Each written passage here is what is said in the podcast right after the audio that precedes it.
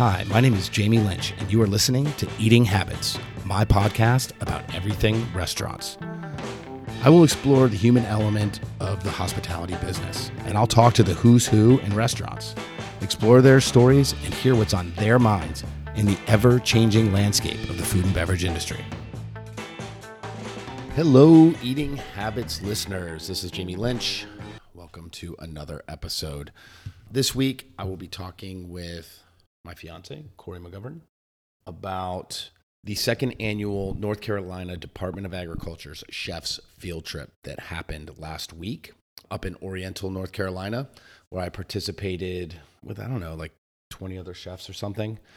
On this field trip, they put together to meet local purveyors, fishermen, farmers, and just get together and talk about North Carolina products, what's going on in the food scene in North Carolina, and just kind of get together and hang out.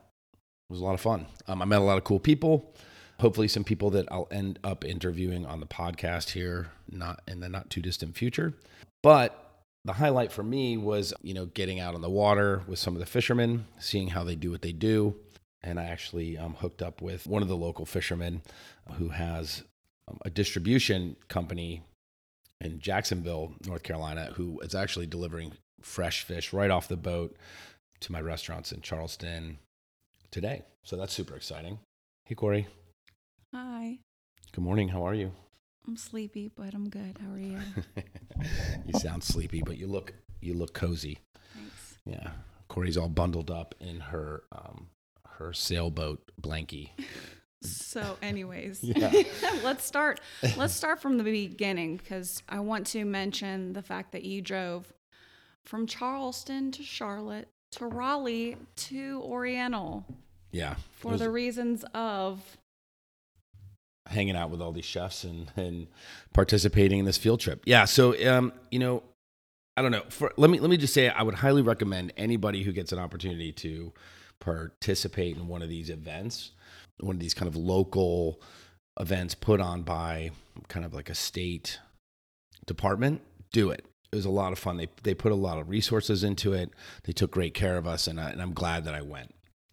But see, last Sunday, I left early in the morning. Or no, I, I went to Charlotte first. That's right. It was a two two leg trip. So first, I headed up to Charlotte from Charleston on Saturday evening. Kind of had a layover in Charlotte. Checked in on the restaurants. You say layover as you as if you flew, but you decided to drive. You were I car, drove. you were I was carpooling carpooling. with um, Ashley, Chef Ashley Boyd and Chef Chris Coleman. What was that like? Right. That was awesome. So, you know, we were actually so we were actually going to record the the trip up, um, but we were you know kind of in, in a hurry to get started, so we didn't set up the equipment in the car. I wasn't even sure if that would work. Uh, but we thought it would be funny to record our conversations on the three hour drive to Raleigh. But it was a lot of fun. I, I hadn't had a chance to catch up really um, with Ashley in years. And we've done a lot of events together in the past. She's the chef and partner at 300 East restaurant in Charlotte. Um, she's awesome and, and participates in all the local charity events and stuff like that. She's got a lot of stuff going on. It was nice to catch up with her. I'll definitely interview her soon. And then, you know, Chris Coleman and I are, are buds. We've known each other for a long time, cooked together at these events. I interviewed him on the podcast, which was a lot of fun. So we had a good time kind of bullshitting and catching up and, you know, kind of getting ourselves lubricated for the weekend where we would have to, you know, be social with, with a lot of um, chefs that we didn't know. So that was a good drive. But game time decision, we decide to drive straight to Oriental from from Charlotte. We carpooled together, and I think it was about a four and a half or five hour drive, which was a lot of fun. It was it was cool to um to get up there, but but it was a, I think a little more comfortable to drive in separately than on the On the on the on bus. the on the bus. Yeah, on the uh, the chef bus, um, which by the way was a very nice bus. Like it was comfy. It had like the plugs, like you're on a on an airplane, you know, like so you could like charge your phone. It had like the little AC vent thing, and it wasn't a bad bus. I was a little, I didn't want to do the bus at first. I was like, eh, I'm not sure if I want to do all that. Uh, but it was actually a, a really they they sprung for the nice bus. So that was cool. We actually used it um, to skip around during the field trip to the different events and stuff. Um, so that was cool. Yeah. So long trip up there with with the the kids, but um, once we got there, it was uh, it was cool. We ended up having. I ended up staying in an Airbnb with Duke Kroger, who actually works with us now at Fifth Street Group. He's the CDC at Church and Union Charleston. And Daniel Wheeler, who is a chef. He is now an instructor actually at the Caldwell Community College for their culinary program. But he has worked all over Charlotte. I mean, most listeners will know some of the restaurants that he's worked in. I mean, he worked with Paul Verica at the Stanley. He worked, he's been around Charlotte for a long time um, and, and is a very good good chef and a good teacher. And he was also the star comic relief for the entire weekend. He had everybody rolling to the point of almost vomiting every day. Um, funny, funny dude. Um, so we we shared an Airbnb. A bunch of the chefs were at the I think Neuse River Suites or something, a local ho- hotel there. There was a couple other houses. So we were kind of broken up.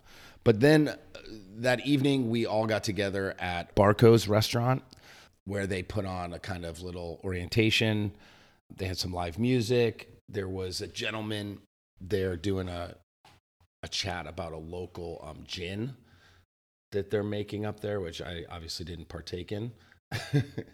but um, but a lot of the other chefs did. There was a lot of blueberry gin being drunk, and people getting wild and kind of getting to know each other do your Sunday. listeners know that you're sober, that you don't drink alcohol?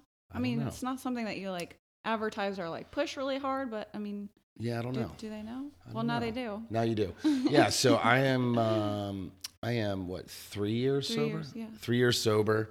Probably the best decision I ever made. But yeah, actually, and that's a good point. It was interesting. I, I I don't know if I was the only sober person there. I think I was. you also kicked um cigarettes too. I kicked everything. I don't. Yeah. I don't do anything. I hardly take any. You eat Oreos. That's your vice. Oreos are my vice, and I try to control that habit. Yeah. You know, it was it was kind of weird. I think I I think I was the only sober chef there. I didn't notice anybody else actively like abstaining from festivities or whatever. But that's an awkward situation to be in to be the only person who is sober and you know a, a large group of people who are you know lubricating and and drinking was um it was interesting. It was fine. I had no urges or no desires to drink at all.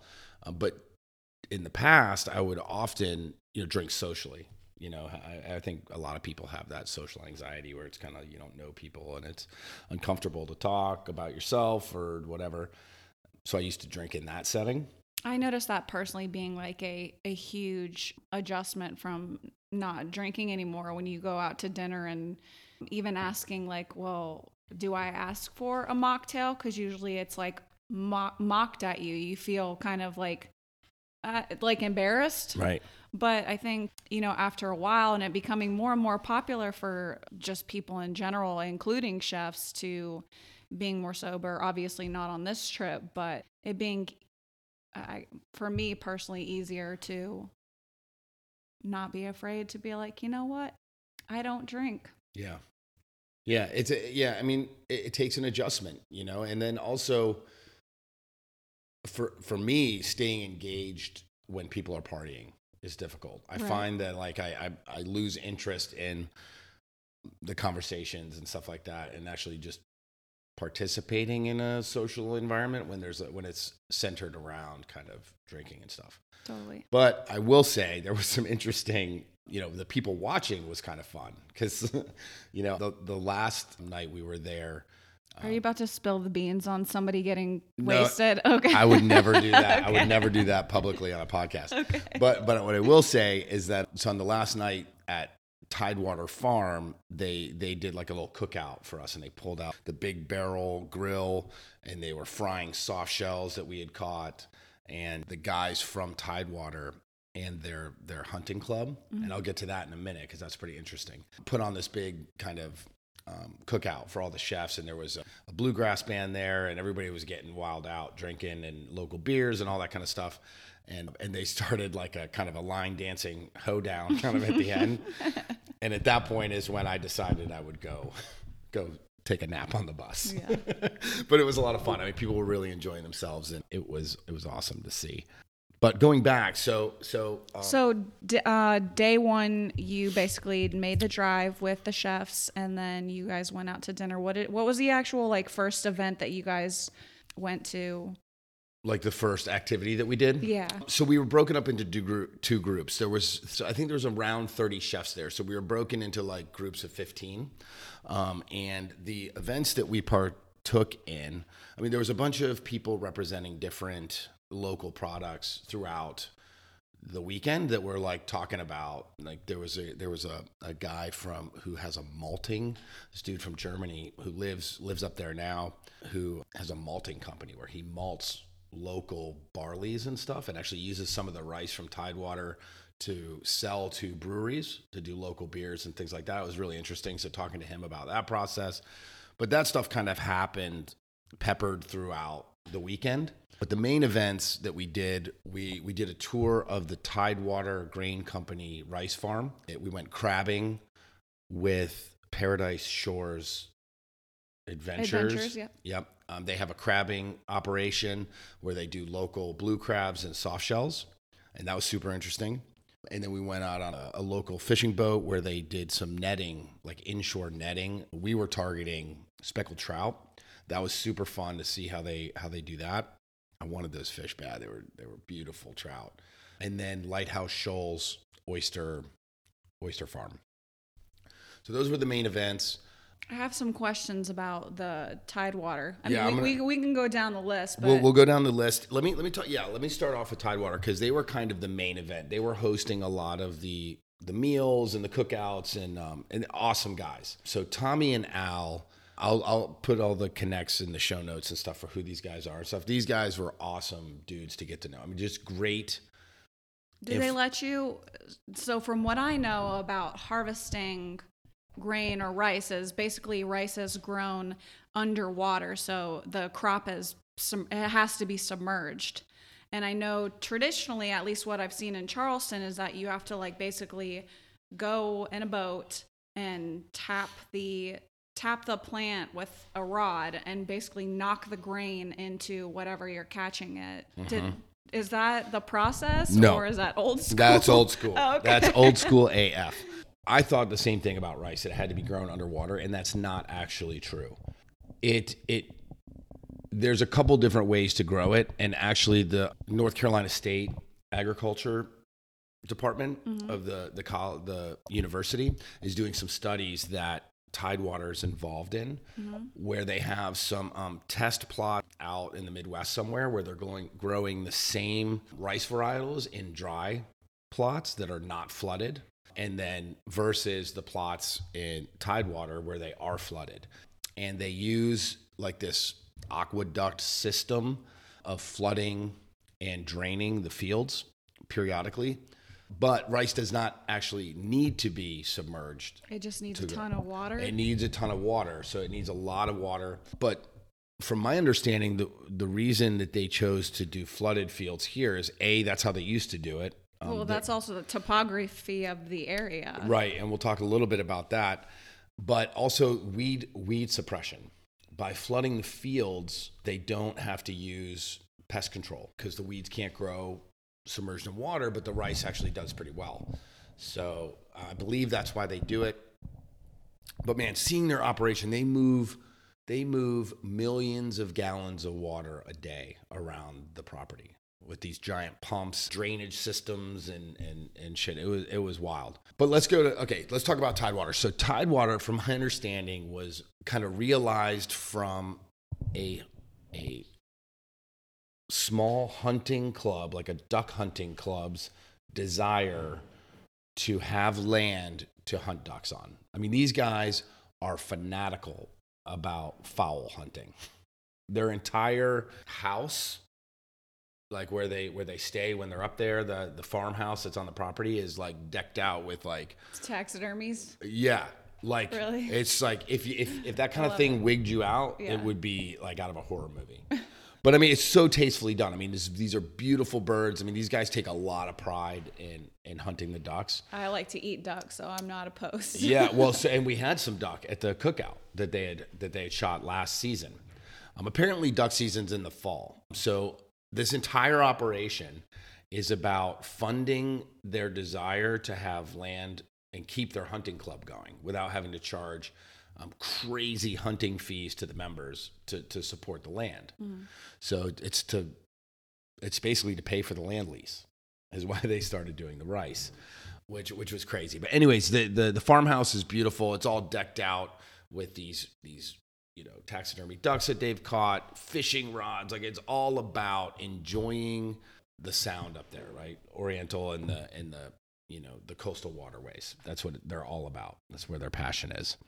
Okay, so going to the rice.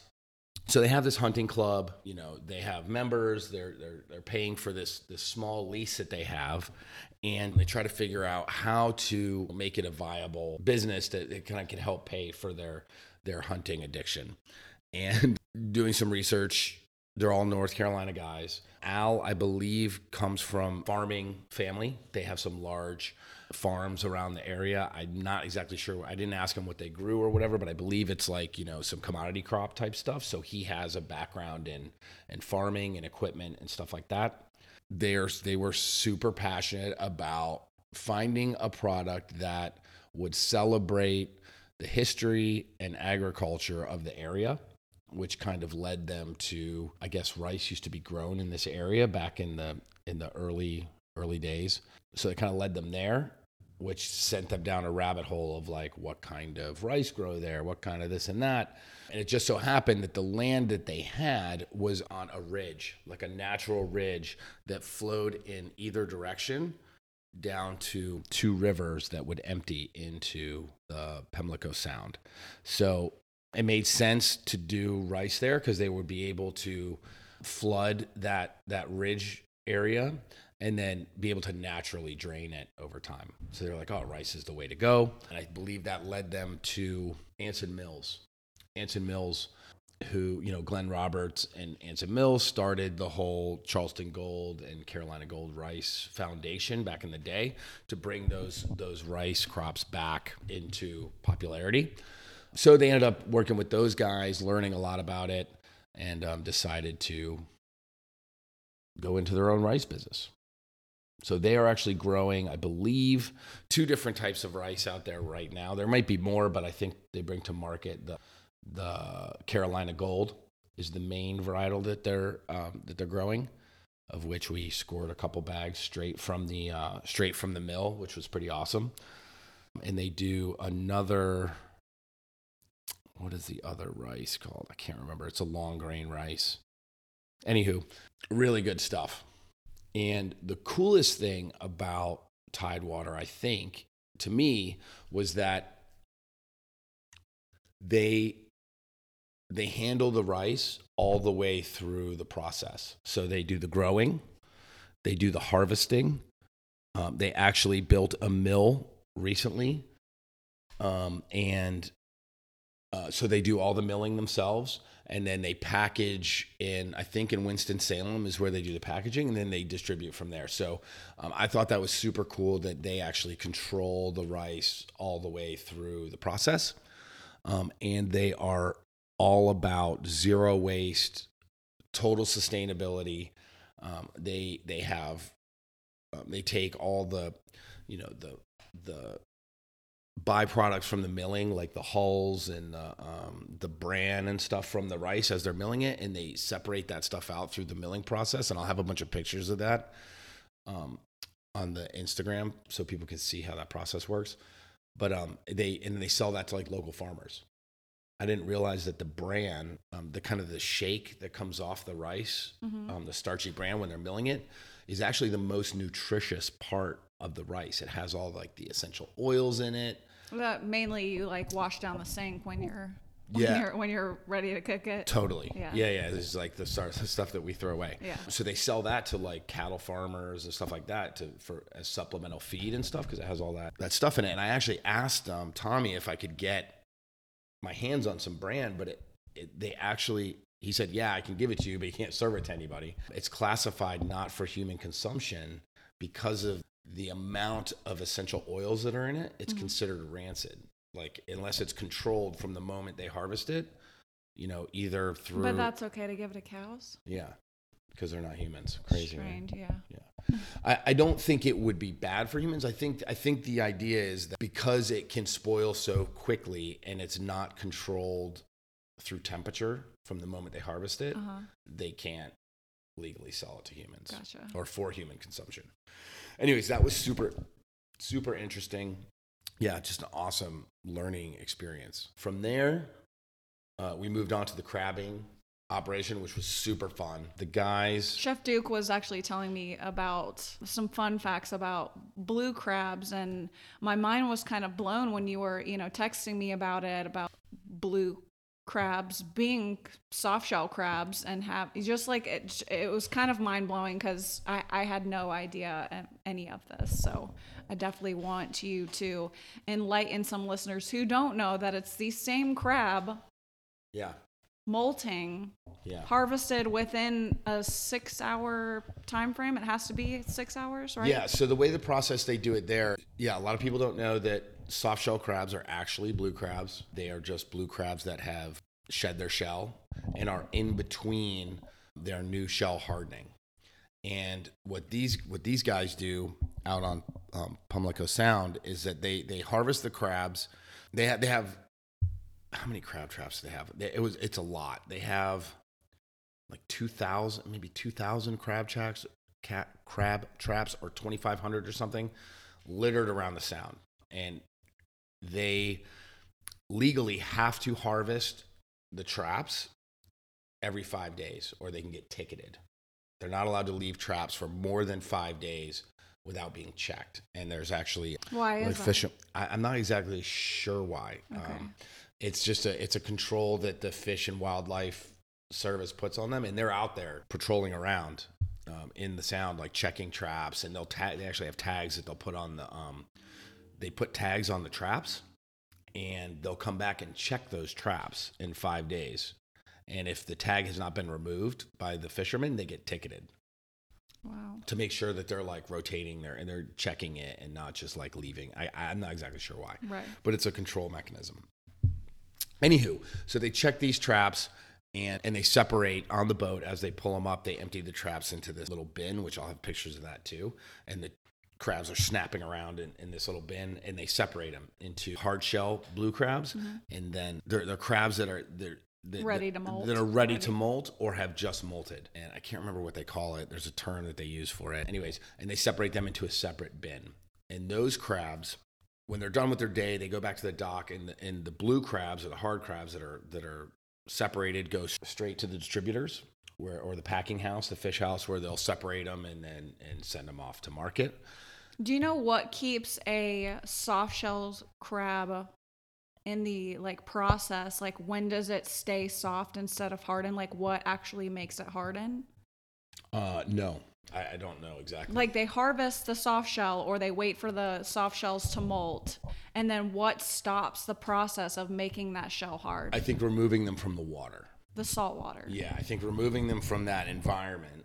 I believe, and Okay. I'm, I don't know this certainly, but I, my, my understanding is that should I should have been on the field trip You should have been on the field trip. year. Yeah, yeah. I mean, it's it's there's a lot to it, and I don't I don't know all the things, but what what I what I found really interesting is that so they take these the separated soft shell crabs, right? That maybe aren't they haven't quite molted yet, and they they have these tanks set up um, back on their their their farm or their plot or whatever their dock, and there's like six tanks, and they're actually pumping the the water from the river into these tanks, so it's the same water that the crabs would be staying in, and um, it's shallow. It's maybe like I don't know six inches deep, maybe enough to like the crabs are submerged in there, and they they separate them into these tanks, and um, they have to check them every three hours. And I actually have some pictures that'll be on the thing of the crabs molting, like shedding their shedding their shells. it's crazy It's wild to like Yeah. to see it. I was like, whoa, that's n- like nuts. can't imagine having to like rip my skin off and um and and have a new skin every so often. But anyways, um, so when when they shed that that shell, they have I think I think she she said six hours to remove them before they their shell hardens. So they have to check them every three hours once they're in these tanks, and then you know separate them out um, into soft shells. Pretty crazy. I mean, it's it, yeah, it's like it reminded me of when we had the farm and and you know Totally. I was I was going to- mention that like the amount of work and time that these small companies have to go through in order to put something like very good quality on your plate but that like for, for it to be either wasted or accidentally dropped on the floor like my heart crushes i'm like do you know how long it took that one oyster to mm-hmm. grow yeah one oyster yeah crazy. Tell tell them how long so it takes. I I think it takes about a year. It takes like eight. It takes between nine nine to twelve months, I think, for for an oyster to grow to maturity where it's you know big enough to actually eat or the shells you know it just it it hard makes enough. you appreciate where your food comes from. It to me is super just amazing the the way that nature does its thing. I guess. Yeah. Just in you know. Yeah, and that and that and that people are still dedicated to practices. That, It's so that- much that- work. that- yeah, So it's, it's yeah, it's a lot of work. I mean, it's it's huge. You know, I can't. These guys are pulling. I think he said they around they they shoot for 500 traps a day to be able to check out of the 2,000. If they get 400, he said that's pretty good. But it's just two people on this boat you know the skipper driving and kind of pulling the rope around a winch that kind of pulls the trap off the bottom and then a sorter in the back who actually opens the traps you know dumps the crabs out sorts them rebaits the trap and drops it um, it, it was it was really cool and they have such a good system I've cleaned blue crab too. It's not easy. at the restaurants right at yeah, tempest it right is- is not easy. yeah no it's it's not easy it is a very time consuming that's why crab's so expensive i don't think people realize that and i think that was a great lesson too about this is like it adds so much value for me as a chef to the product when you meet the people that are doing it and how they care for it and the amount of attention and time it takes to do it like you know $25 a pound is not that much for cleaned crab meat I think You it's know? something that every chef should learn, and I love the fact that they're, you know, doing these events and field trips for chefs to learn all these things because it just it makes you appreciate the food that much more. I mean, you guys already appreciate food, but to know where it comes from and how it's harvested and all of the work involved is like just kind of mind blowing. Yeah. So let's that's a great segue to do a shout out for um, Chad Blackwelder. He was the gentleman who kind of got us on this trip, who helped organize the trip. He is the North North Carolina Department of Agriculture Food and Service Marketing Specialist. So he's the one responsible for for educating us and getting all these chefs together and putting these events on. So thank you, Chad, for that. You're awesome. Keep me in mind for the next one, and, and I'll help spread the word. But yeah, I agree with you. It's so cool to educate. You know, it's and let people know that these kinds of things are happening in our backyard. You know, they're available here. This isn't stuff that's coming from Maine. It's not coming from Boston. These are things that are happening right here. You know, in North and South Carolina. Let's touch a little bit on the oyster oyster farm that you visited Yep. and what that what that process was like and what you learned from that. Yeah, so they had a pretty cool. They had a pretty cool setup. Who, Um, who's they? Who's what's yeah, com- so what's it the was company? Lighthouse Shoals Oyster Company. They were actually talking about when we were out there. They had a little floating barge out at their their oyster lease. It's a very small operation. This barge had like a crane on top of it, like a small hydraulic crane, and then they had some stainless steel kind of rack system that went down, um, almost like four posts stainless steel posts that went down into the ocean floor or the, the floor of the, the sound. And then suspended at the top of that was like a scaffolding squared off grid, and in between each grid was um, a rack of oysters in the bags, kind of like the same way they do it, or a similar way that they do it at Low Country Oyster in the Ace Basin. But they had, I think it was about, I think there was four layers of bags in each section, and there were four sections per per So they are they are suspended. They're not like on they, the they are suspended, but and and I they are they're suspended at top, um, and then they sort them by size and change them into larger mesh bags as the oysters get bigger, and they put less and less oysters per bag as they as they get bigger, so they have plenty of water flow and all that. But one thing that they said that was interesting to me, and I was a little confused by, I need to follow up on, is is they said that they actually drop the them down to the bottom when they're almost ready to go, which confused me because the bottom of the the bottom would be the murkier water where, where it's muddier.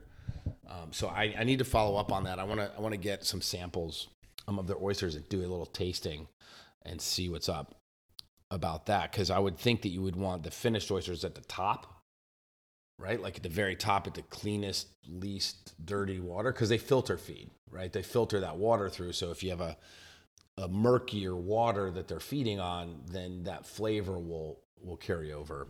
it might be colder the lower you get too. That Could might- be, yeah. I'll have to. I'm gonna follow up with them and send them an email and get a little clarification on their process there. Yeah. Uh, but it was a cool little setup. It's really small. It's it's not a whole lot. I think right now they said. Did they say did they say a million oysters? It's about a million oysters altogether in the in the farm. You know, and they actually have not started harvesting for the public yet. We were we were tasting straight from the um from the racks, and they were good oysters. They had a little bit of a buttery kind of flavor to them. Um, the shells were very brittle. I was Um, gonna ask, were you able to shuck one of them, and how was that? in- yeah. So so I, I tried to shuck one from the back the way that we we shuck typically, and I actually there was no where the where the um, hinge is where the two shells come together. There's no crevice at all to like fit the knife in to to pry it open. And the guy um, was actually shucking them from the other side, which I was like not into. I, was, I mean, well, I, it was cool to see him do it, but I did not like the technique because it, it actually cracks the shell Gotcha. you know so you you have to pick the shell out um, because as you you gum from the from the lip of the oyster rather than the hinge in the back you know it's very brittle there where it comes together and so you kind of have to like jimmy it open and and it Right. was like kind of sh- cracking the shell and getting pieces of shell in there so i don't know if that i don't know if that is a characteristic of this particular oyster or where they're grown or just where they were at in their growing you know if they were ready i don't i don't think they were ready for market yet. Um, so they maybe still had a little bit of time to uh, harden up shells harden up and stuff. So i don't know. I'll follow up question that as well. Oysters are fascinating. yeah they're wild. And i think there's only i think there's two varieties of oyster that all of the oysters in the world come from so like oysters are not like cattle or or chickens or whatever where there's like hundreds of different uh, Breeds. breeds there's two uh, one is the the what we know is like the east coast oyster and the what we know is the west coast oyster and the difference in the oysters is not the breed but where they're actually grown Right. so every grounds or uh, you know whether it's a fishing ground where you get wild oysters or a farm you know has different salinity levels different water flows different fertility of the water like how nutritious the water is that affects and, and then also like you know different levels of nitrogen and oxygen all those kind of things i think that affect the the flavors of the oysters which i find completely crazy You can definitely taste it though. oh yeah 100% i mean A little blind tasting. I think you could pinpoint where the oyster was grown most of the time. Yeah. Uh, yeah, I think you could definitely, at least a region. I mean, I couldn't tell you what farm it came from, but I could probably tell you, um, you know, if it's a north northeastern oyster or a northwestern oyster, um, you know, or a southern oyster or a Gulf oyster, which I do. I do not like Gulf oysters. I know that. My preference is no go on the, on the. You also said that about southern oysters until you tried low low country cups. Yeah, so so Trey McMillan at Low Low Country Oyster changed my mind on that, um, which is why I was excited to go to Lighthouse Shoals too and see see another southern oyster company using those northern Techniques. growing techniques to to do it. Yeah, my my my brain, you know, moving down here from the north, you know, years ago was that you know southern oysters were muddy and nasty, um, and the and the wild ones are. I would say a lot of them are. Yeah, yeah. If you get wild southern oysters, they are muddy and disgusting. I mean, they grow in the yuck mud, like Yeah. in this sulfury mud on the coasts, and um, and you got to pressure wash them to get it off, and they just taste like dirt to me. And that was my impression.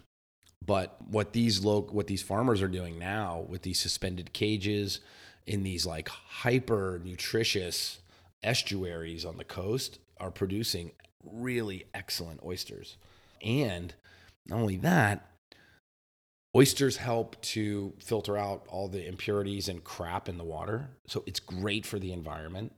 And they grow so fast down here because the water You know what's temperatures crazy are is that they do that for the water, but for our consumption, they're They just as healthy Yes. for us as they are for the water. It's it's like a wonderful, crazy, creepy little thing in a shell. I want to. I it is it is mind blowing. They are amazing organisms. Like I don't. I can't. I can't wrap my head around it because I'm not like a biologist. But that just. I want to talk to a marine biologist and and learn. I want to understand how they do that.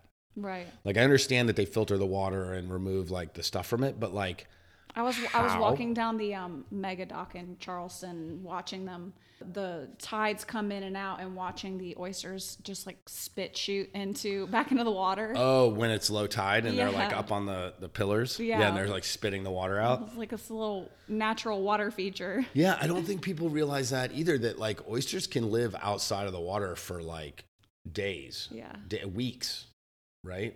Um, crazy. yeah, and actually, it's actually part of the growing process at Loco. Um, I don't know if these guys at Lighthouse Shoals are doing it. I'll ask that too. I'm gonna make a note about that. that they pull them So- basically they pull them out of the water basically to strengthen and like uh, tighten their muscles, Right, And and and, to help firm up their their their shells. their too. shells, right? Yeah. So yeah, and, and I, I never knew that when we were visiting with Trey, and he had these like just bags and bags of oysters out, like on the dock, just sitting, and they're just like you know shooting the shit with us, like hey, what's up? I'm like thinking to myself as a chef, I'm like, yo, don't those have to be in the cooler? Like, bro, like either put them in the water or in the cooler. Like we can't just leave shit around. And, he, and I asked him about it, and he explained, no, that's part of the process because the um, oyster, when it's out of the water, like at high tide, or low tide, right? When the water's down and the oysters are exposed, they they cinch up those um the their adductor muscles to close that shell tight to keep the water inside and protect them, which actually makes them meatier. And um, I think it has to do with the cup too, right? Doesn't it deepen the cup when they do that? I think so, yeah. So if you see the oysters that are more flat, like blade like, they probably have not been out of the water. When you get those deep cups, those are probably ones that have had. It's wild. They they work out a lot. They work out. Yeah, there's the toughies, little toughies. All right, so day two. I hope I didn't skip anything. I don't know your entire timeline of. Oh, we went on the trout trip. fishing. I do want to Oh, cover the okay, trout. So gotcha. we went out on this little boat, and it's like a little in water, like flat bottom boat with like a, a big a big wheel on the back of it. On the wheel is spun a, a net, and the fishermen they add depending on what fish they're targeting. They have different size nets, you know, and stuff like that. Um, what we were fishing this day was speckled trout. Basically, it's uh eight. I think it was 800 yards, I think, or 600 yards of net. So it's pretty long. I mean, it's like six football fields long. Um, and on, on the very end, there's a buoy that floats. Um, and on the bottom of the net is a weighted line. So it drops to the bottom. And um, you basically just get to wherever you want to fish. I think we were about Are these farmed fish or these? no, these are wild. This is wild fishing, yeah. And they have like their different spots, you know, like I guess when you grow up on the, the sound like that. You just kind of know where the fish are at at different times. Um, they move around, so like depending on what time of year it is, Or or, they just have a really dope fish finder. yeah, you could have a dope fish finder for sure. I mean, I guess. I'm just kidding. I think I think there's a lot of local knowledge that goes to it, and you'll Yeah. you'll understand why in a second when I explain the process. it was a joke.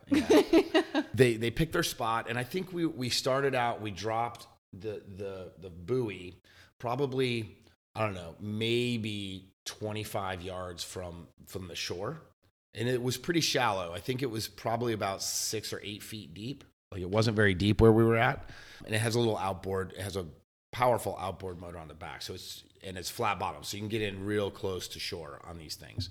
So we were about 25 yards, maybe from the shore and we dropped the first buoy and then they slowly kind of like um, arch out away from the shore and loop around slowly dropping you know wheeling this um, net into the water behind the boat.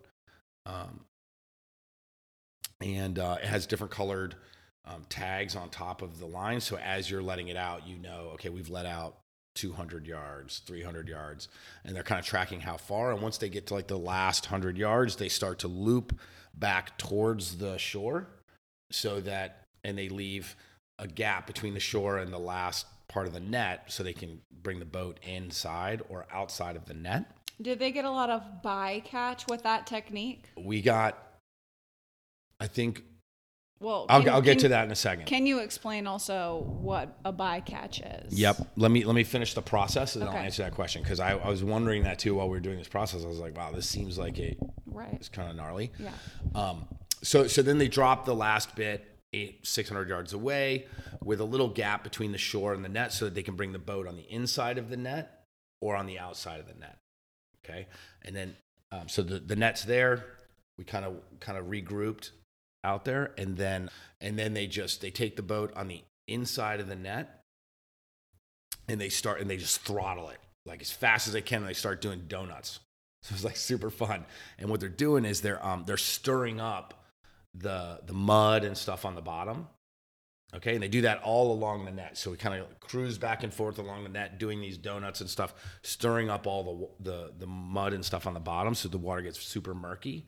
And what that does is it clouds the vision of the fish. So now they can't see the net floating there. And then they go on the outside of the net and they start, you know, blazing the boat back and forth. And they go inside the net and they blaze back and forth Gangbusters. and they're just throttling it up and down the length of the net through this murky water. And what that does is it it spooks the fish. They move out to the edge and they they try to escape and they get caught in the net. So I feel like that's a fairly common technique though with um Japanese fishing. I mean, I guess Mm-hmm. just fishing in general, fishing techniques of like yeah, yeah, corral, basically corralling them and Totally. confusing them. yeah. I mean, like there's a there is a a festival in is it in Spain, on the coast of Spain, where they they where they catch the tuna like once a year in this huge like festival, and it's like and the and the line that they use to to corral them into these tuna when they're migrating is like miles long, and it's I can't remember the name of it. I read about it in Dan Barber's book, um, and it's just wild. He has a really really great depiction of um, of this whole this ancient fishing practice. But yeah, I think they've been doing this kind of thing for you know centuries or whatever. Is this company um what is the company that I don't I don't know. I, I don't think they were represented like on the. I'm um, assuming it's like there's regulations about like how much you can fish, yes, how much you can sell. 75, 75 speckled trout uh, a day is their catch limit. Okay. And if they catch them, so I'll get to that in a second. Okay, let me let me. Sorry. So so you blaze back and forth. They they you know to scare the fish into the net, and then they go back to the end of the line where they where the last part they dropped, and they they bring it on the front of the boat through. Um, they have these two metal posts, and they hook it back to the wheel, and they have a motor on the wheel, and they start uh, slowly motoring. You know. Into the net while they have the motor, and it pulls the net onto this thing and there's a huge tub that the net come kind of goes over as they're wheeling it back onto the, the the wheel that's that they can put the fish into. And so as they pull it up, you know, there'll be a fish or two caught in the net. They stop, you know, they stop the motor, they pull the fish out, put it into the thing. Now, we caught on our trip, I think I think 21 trout or something on our our one drop of the line. I think we caught one horseshoe crab, which we threw back into the water. We caught one uh, one other fish. What did they call that? It was a bycatch, but it but we kept it. A byca- bycatch is Okay, so bycatch is a fish that is either caught on line or net that is not the target fish. un- an unintentional Un- catch. unintentional catch. And um, so the bycatch in this case was a small, I can't remember what they call it. They eat them there, uh, but they also use them as bait, bait fish. So, um, so they, so everything gets used, but I think we only caught one or two of those. Um, it wasn't like a lot. And the reason for that is the type of net that we were fishing with. So we were targeting trout. The, the fish have, the nets have different um, diameters of space and whatever. And so you can catch different types of fish. So um, smaller fish than the trout. These so these speckled trout were probably, if I had to guess, two and a half pounds, maybe three pounds.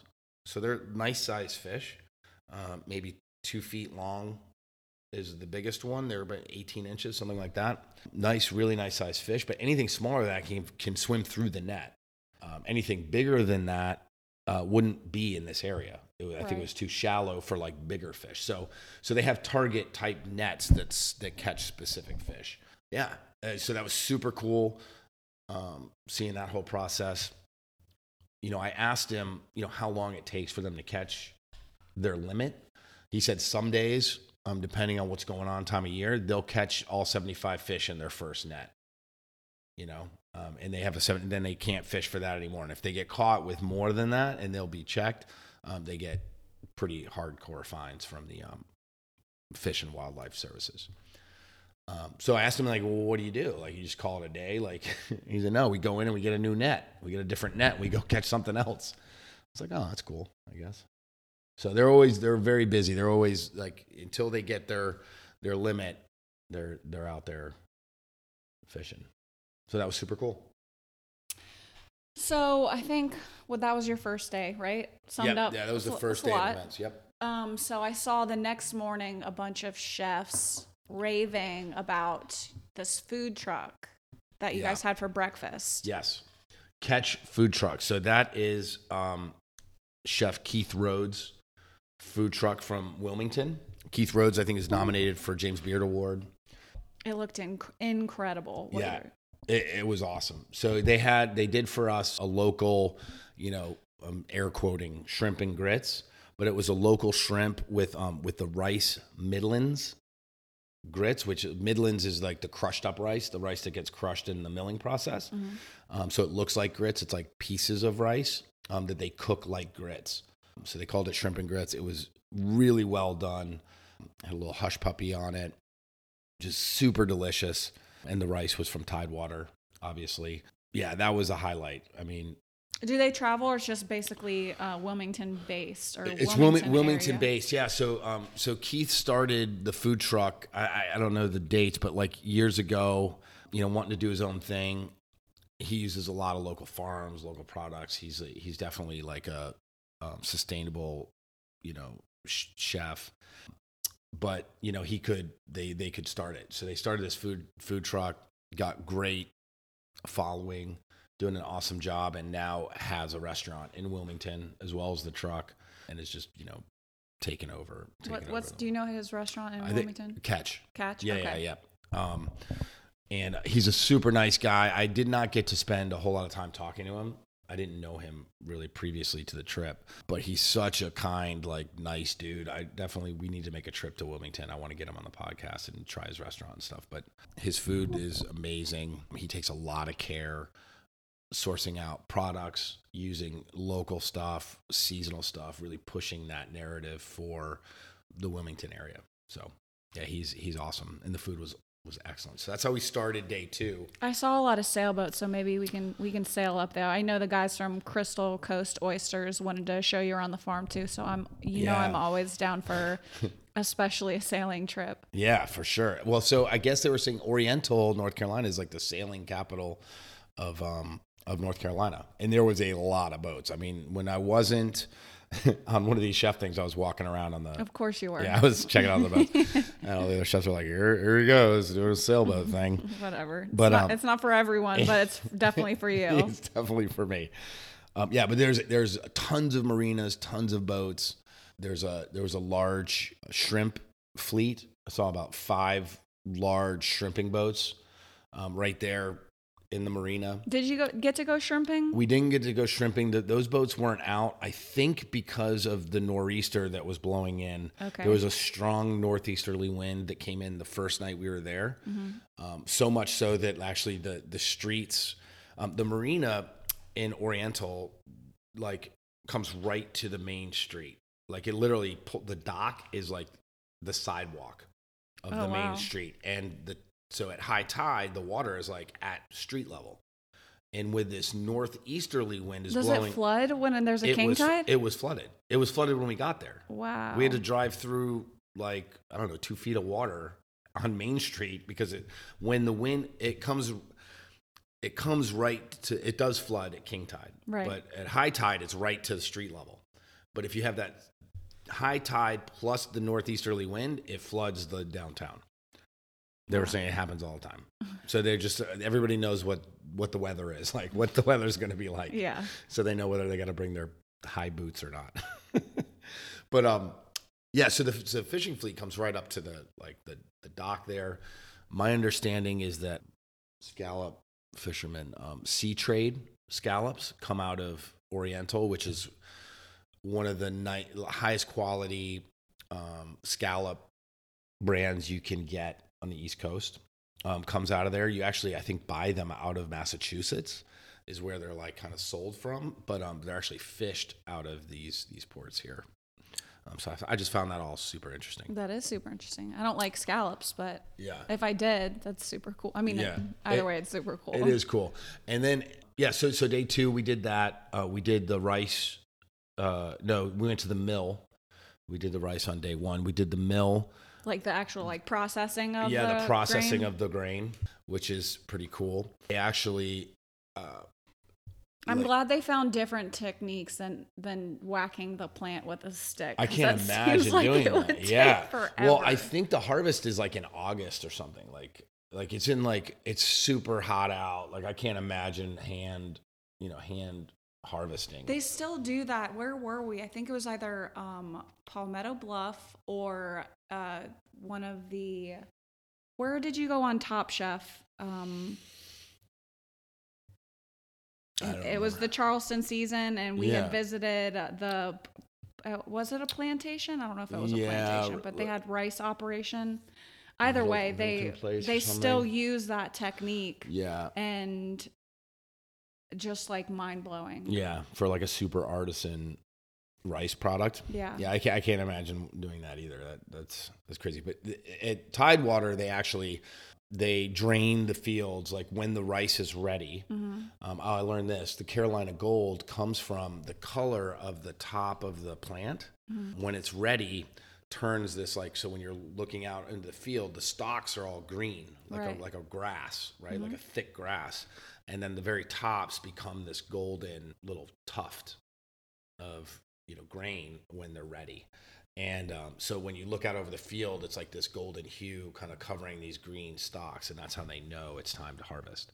That's cool. Yeah. and So at that point, their time is limited. I didn't realize this either. They have super limited time to harvest because the water content of the stalk, like the, the plant is so heavy at this point when the, the kernels are plump and, and, you know, ripe at the top that the wind, if a wind comes through, it'll blow the, blow the, um, the plant over. So now it's laying down. It's not super tall.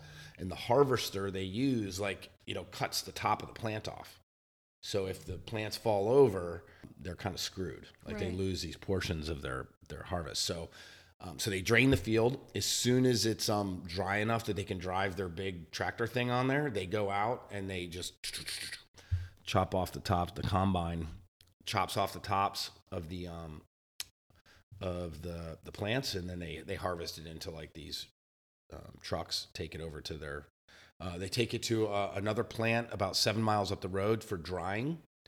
Um, they have these like uh, we didn't actually go to the dryer, but the way they described it is like these large uh, metal screened trays, um, giant trays that they you spread the the rice out in. Oh, like Uh, the sifters? Yeah, it's almost like a sifter, and it and it basically has continuous warm air that blows over it, like real gentle heat to like dry out the moisture content of the rice so it doesn't spoil. Once it gets to the right moisture content, they pop it back in a truck, bring it down the road to the mill, and they um, pump it through their own mill. How cool. Super cool, and and I'll have videos and stuff of the mill because that was just fascinating and finicky and like you know it's it's this like Willy Wonka grain factory where the rice comes in and goes up these chutes and these elevators and then down through these sifters and all this kind of stuff. And you know everywhere along the way something can get jammed or stuck or gummed up or whatever. So it's like a huge process to do your own milling. I give these guys credit. Totally. um, so that was that. And then um I highly recommend anyone, just anyone. It doesn't have matter if you're a chef, if you're you eat, obviously you eat food. It comes from somewhere. And a lot of farms will do farm tours to educate people, um, get them interested. It obviously brings attention to locally grown product, which we want to support in general. And um, I think it is something that everyone should take time and do. Their day off, they're not day off, whenever. Totally. I mean, I think to me it's fascinating, and I think understanding where your food comes from is such an amazing thing to experience, and it gives you it. It actually, to me, it improves the experience of eating. Absolutely. You know, like knowing, like knowing the either the places or people or you know the techniques in which my food was grown or caught and cared for makes me enjoy the food that I eat more. Yeah. And I think that that's something that we kind of miss in the U.S. a lot. Like people are very disconnected from their food source, and that's sad um, because that's not the case in most of the world. People are very connected to their food source, and that appreciation and just you know the enjoyment you get out of the foods you eat. I is- think is for such a long time, there the uh, media marketing industry kind of like flooded all the negative things of like larger companies and what they did, and I think it's not um, how local farmers necessarily practice. Um, I think we should get Farmer Sammy on this podcast. He's very much so an advocate for organic farming and humane practices and treats his animals and plants with so much love and care. And I think it's a really beautiful thing to research and to spend time with and not necessarily turn on Netflix and watch how shitty Perdue treats their chickens. Yeah, yeah. These like factory farms Right, are just or- like Yeah. But I mean, that's the other end of the spectrum. You know, I mean, that is that is how the majority of food in the U.S. is being grown, handled, whatever, distributed, um, which is sad. Which and you know that gives me a, just another level of appreciation for what these guys are doing Absolutely. at the you know North Carolina NC Department of Agriculture is taking a lot of care and effort into helping us understand and support our local farmers. So, mad props to them. Thank you so much. Yeah, I'll leave a whole list of the chefs that attended. Um, I, I I can't say it enough. I had a great time. I met a lot of cool chefs. I will definitely follow up with many of them and see if they want to um, share their stories with all of you. That's it.